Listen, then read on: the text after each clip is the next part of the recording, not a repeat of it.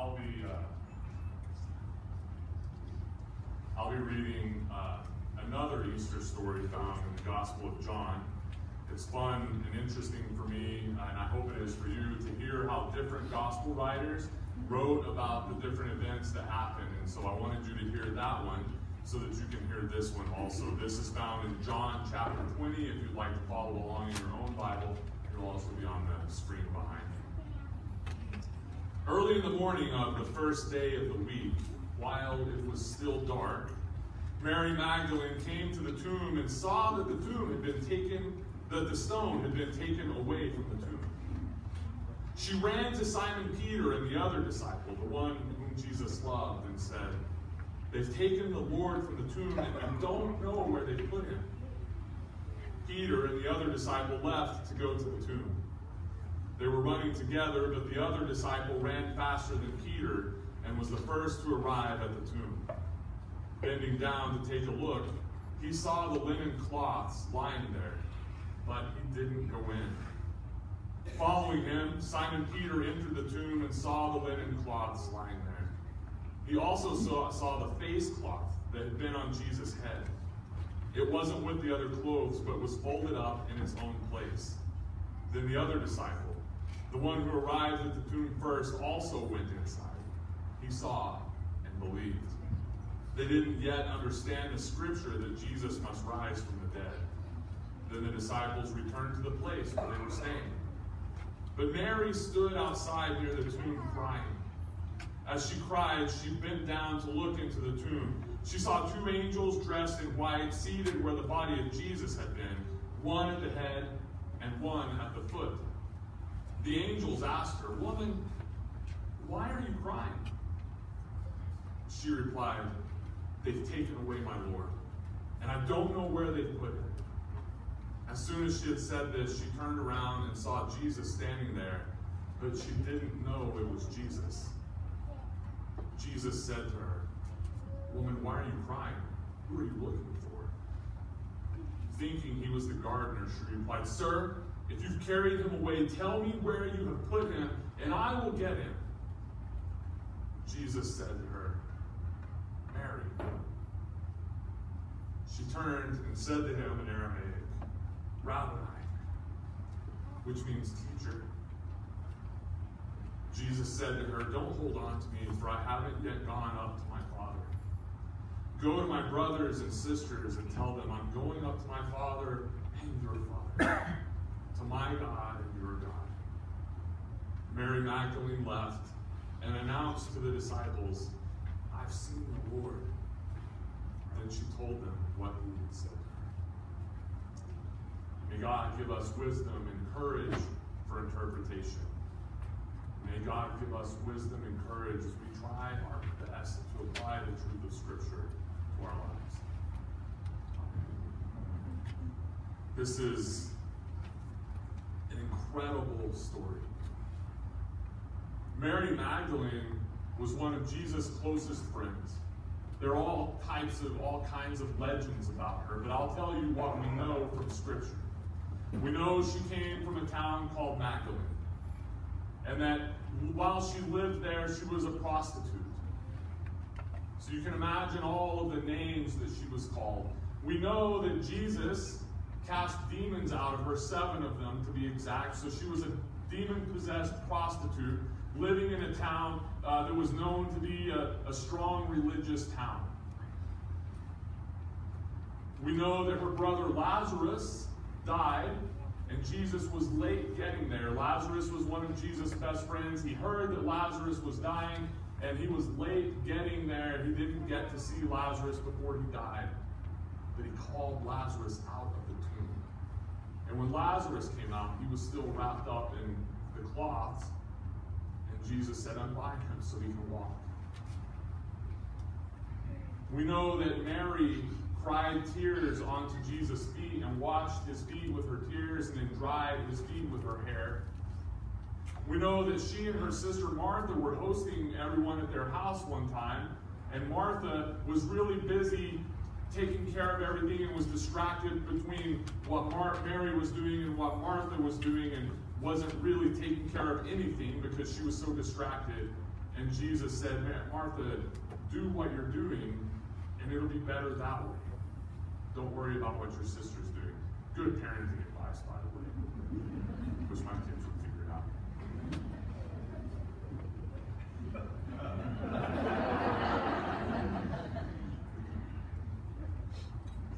she followed Jesus for years. And Mary was one of the women that we know was courageous enough to follow him all the way to the cross. Peter went and hid. James went and hid. John happened to be standing there by Mary, by Mary, the mother of Jesus, when, when Jesus was dying. But all the other men had taken off. They were in hiding. They were afraid of what might happen to them. But Mary of Magdalene was a courageous, strong, powerful woman who got her power from being included into a community that was known for including people. She had been excluded for whatever reasons, whatever life circumstances she had encountered, she had been excluded. And then Jesus came along and changed everything for her. Imagine the grief that she was feeling when she watched her best friend be executed. And watched them torturously die. Watched them be carried to this tomb out of the generosity of someone's heart, they offered a tomb for him. They laid him in the tomb, and then three days later, she and some of her friends, some of Jesus' other friends, they were going back to the tomb. And my favorite part of this whole story, other than Jesus' resurrection, is the first words. Early in the morning of the first day of the week, while it was still dark. Mary Magdalene came to the tomb and saw that the stone had been taken away from the tomb. I love that it was still dark because it makes it feel, uh, I can picture it, I can feel it, I, I, can see it. I, I wonder what was going on with Mary. I wonder if she had uh, uh, some sort of torch or a lantern to light the path. I wonder if she was just walking in the dark blindly. I wonder if she knew the path well enough that she wasn't tripping and stumbling, or, or if she was stubbing her toes and maybe she tripped and fell and scraped her elbow. I wonder what she was thinking as she was walking to that path because I, I can remember some dark walks that I went on. Some of them literal and some of them figurative. One of the literal dark walks I went on, I was fortunate enough to get to spend three or four days at Christ of the Desert Monastery in Abiquiu a few years ago. If you've never been there, you need to go, even if it's just for an hour or two. But Michelle and I got to go, and, and I was I was feeling super spiritual at the time. And so I decided I was going to pray all of the prayers that the monks who lived there prayed. And uh, then I got there and realized the times that they prayed and I was still feeling super spiritual. And so they pray like in the middle of the morning while it's still dark. They pray right after sunrise. They pray in the middle of the morning. They pray in the middle of the afternoon. They pray later afternoon, and then they pray late at night. And I decided that I was going to do that, and I did it one day. The rest of them, I was like, that's enough. But the first morning I got up, I set my alarm clock and I got up and I stepped outside and it was cold, so I went back in and I put on a sweatshirt and I started walking to the chapel and it was about a half mile walk, maybe maybe a quarter of a mile was just on a little path. And it was a full moon and you're down in this canyon and the moon was bright enough that it was casting shadows. But I still couldn't quite see, so I was trying to look into dark places to let my eyes adjust because I didn't want to trip and fall. And when I read this story, I wonder if it was a walk like that. Was it a full moon? Was Mary walking in the brightness? Could she see where she was going? Or was it the kind of darkness that we feel sometimes when we don't know what's happening? When everything around us is chaotic and we can't figure out what's up and what's down and what step we should take next? Was it that kind of darkness? And I have a feeling it was that one. John, in his gospel, writes a lot about light and dark, and blindness and being able to see. I don't think it's by accident that he wanted us to know it was still dark. Mary's heart was broken. she was feeling darkness, not just seeing darkness. And she gets to the tomb, not knowing what had happened. And she gets to the tomb in the darkness. And she looks in, and in the darkness, she sees that Jesus' body isn't there. And I imagine that she went into a rage. I don't read her words as words of grief, like, oh my gosh, where's his body? I read it as, where have they taken him? They won't even let us have that. They had to kill him, but now he can't, we can't even have a place to go and grieve him. They've taken everything. Why? Like, I, I mean, it's just like pure rage that I think she's feeling. And so she runs back and gets the most rage filled person she knows, Peter. if you don't know, on the night that Jesus was arrested, Peter was like, ah, I'm not having it. Pulls out his sword. He's not that good of a fighter, apparently. He pulls out his sword and swings at a guy, trying to hit him in the neck, and misses and cuts his ear off. And Jesus says, Put your sword away, Peter, and reaches down, picks the guy's ear up, and sticks it back on his head. So she goes and gets Peter because she knows Peter will do something. He's a person of action. He doesn't think a lot, but he's a person of action. And so he takes off running, and John, the beloved disciple, is running with him. And, and they want us to make sure that we know John is faster. And so John gets there first. And the truth behind that is this. And I, I really like the fact that they made sure to let us know that John ran faster. Because it's church politics. Peter was known as um, like the leader of the early church. This was written a long, quite a while after all these events happened. And Peter was known as the leader of the church, but John had his own community that he was pastoring and leading. And this gospel was written for those people. And so whoever wrote this was saying, also John was there. And also John's important because his faith was so fervent that he ran faster than Peter. But he, he understood Peter was the leader, and so he was respectful and stood back and let Peter go in first. So, as a pastor, I love the fact that they were dealing with church politics even then. because wherever there are people, there are problems. And it's beautiful. So they get there, and the guys are oblivious. They forget that Mary and is like behind them, and they just leave and they leave her there. Which is kind of ridiculous, really. Like she went to get them because she was afraid, and they left because they're afraid. She's sitting there and she sees these two beings and has no fear of them because of her rage. And she says, They've taken my, my Lord, they've taken him.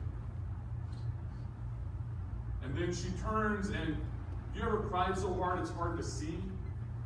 It's like everything's blurry and you're still trying to look and through her blurred tears, she sees the gardener standing there, probably dirty clothes, grimy fingernails. She recognizes a gardener when she sees one. And she says, If you've taken tell me where he is. I'll go get him myself. Keep your nose out of our business. and then she hears it. You know Jesus' voice when you hear it. Sometimes for me, it sounds like one of my kids. Sometimes it sounds like you singing songs. Sometimes it sounds like the sound of water when I'm baptizing someone. You know Jesus' voice when you hear it. And she said, he said her name, Mary. And the darkness was gone.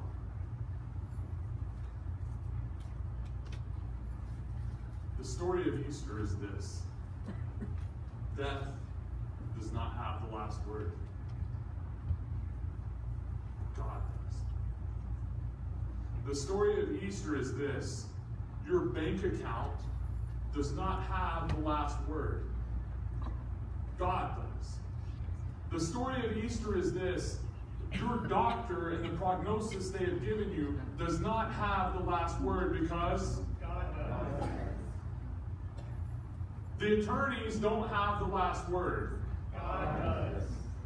The terrorists in Sri Lanka don't have the last word because God does. whatever darkness we walk in, God is in it. In the darkest part of it. Not on the dark path we're walking on, but is in the tomb that it leads to. Doing things in that tomb that we could never, ever imagine. That's the last word. But I don't want to be that pastor. The one that makes you think, oh, turn your life over to Jesus and everything's going to be better. Because it won't. There's still darkness. There's still anxiety. There's still unknown. There's still the things we're holding and we don't know what they are. And it takes a little bit of faith, like a mustard seed size, to trust that God is going to do something in that darkness. I think if Mary had written this story the way she wanted it, she would have heard Jesus' voice and she would have run and grabbed him and they would have walked arm in arm back to the, the uh, where everybody was hiding out and they would have had a great big feast and then everything would have been happy but that's not how it worked. Jesus said don't touch me. I've not yet gone to my father. I've not yet gone to my god. I'm going to go to him. It's not just my god your god not just my father your father. You're part of this with me but don't hold on to me Sometimes what God is doing is not what we want God to do. But it works out.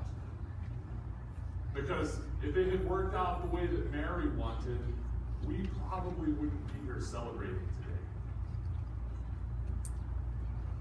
I love the fact that on Easter morning, everybody shows up. Because this is worth showing up. It's worth showing up knowing that in the darkness, God is working. And whatever your darkness is, does not have the last word because. Who? God. Yeah, y'all were like, God. I hope you believe that. And I hope, just as in the last, these two baptisms that we got to be part of today, I hope you heard me say at the end in my prayer for their filling of the Holy Spirit that on their darkest days, they will remember that they are children of God, that their dark days don't define them. And on their days of great success, those successes don't define them. What defines us as people of the resurrection is the fact that we are children of God and God has the last word. Amen.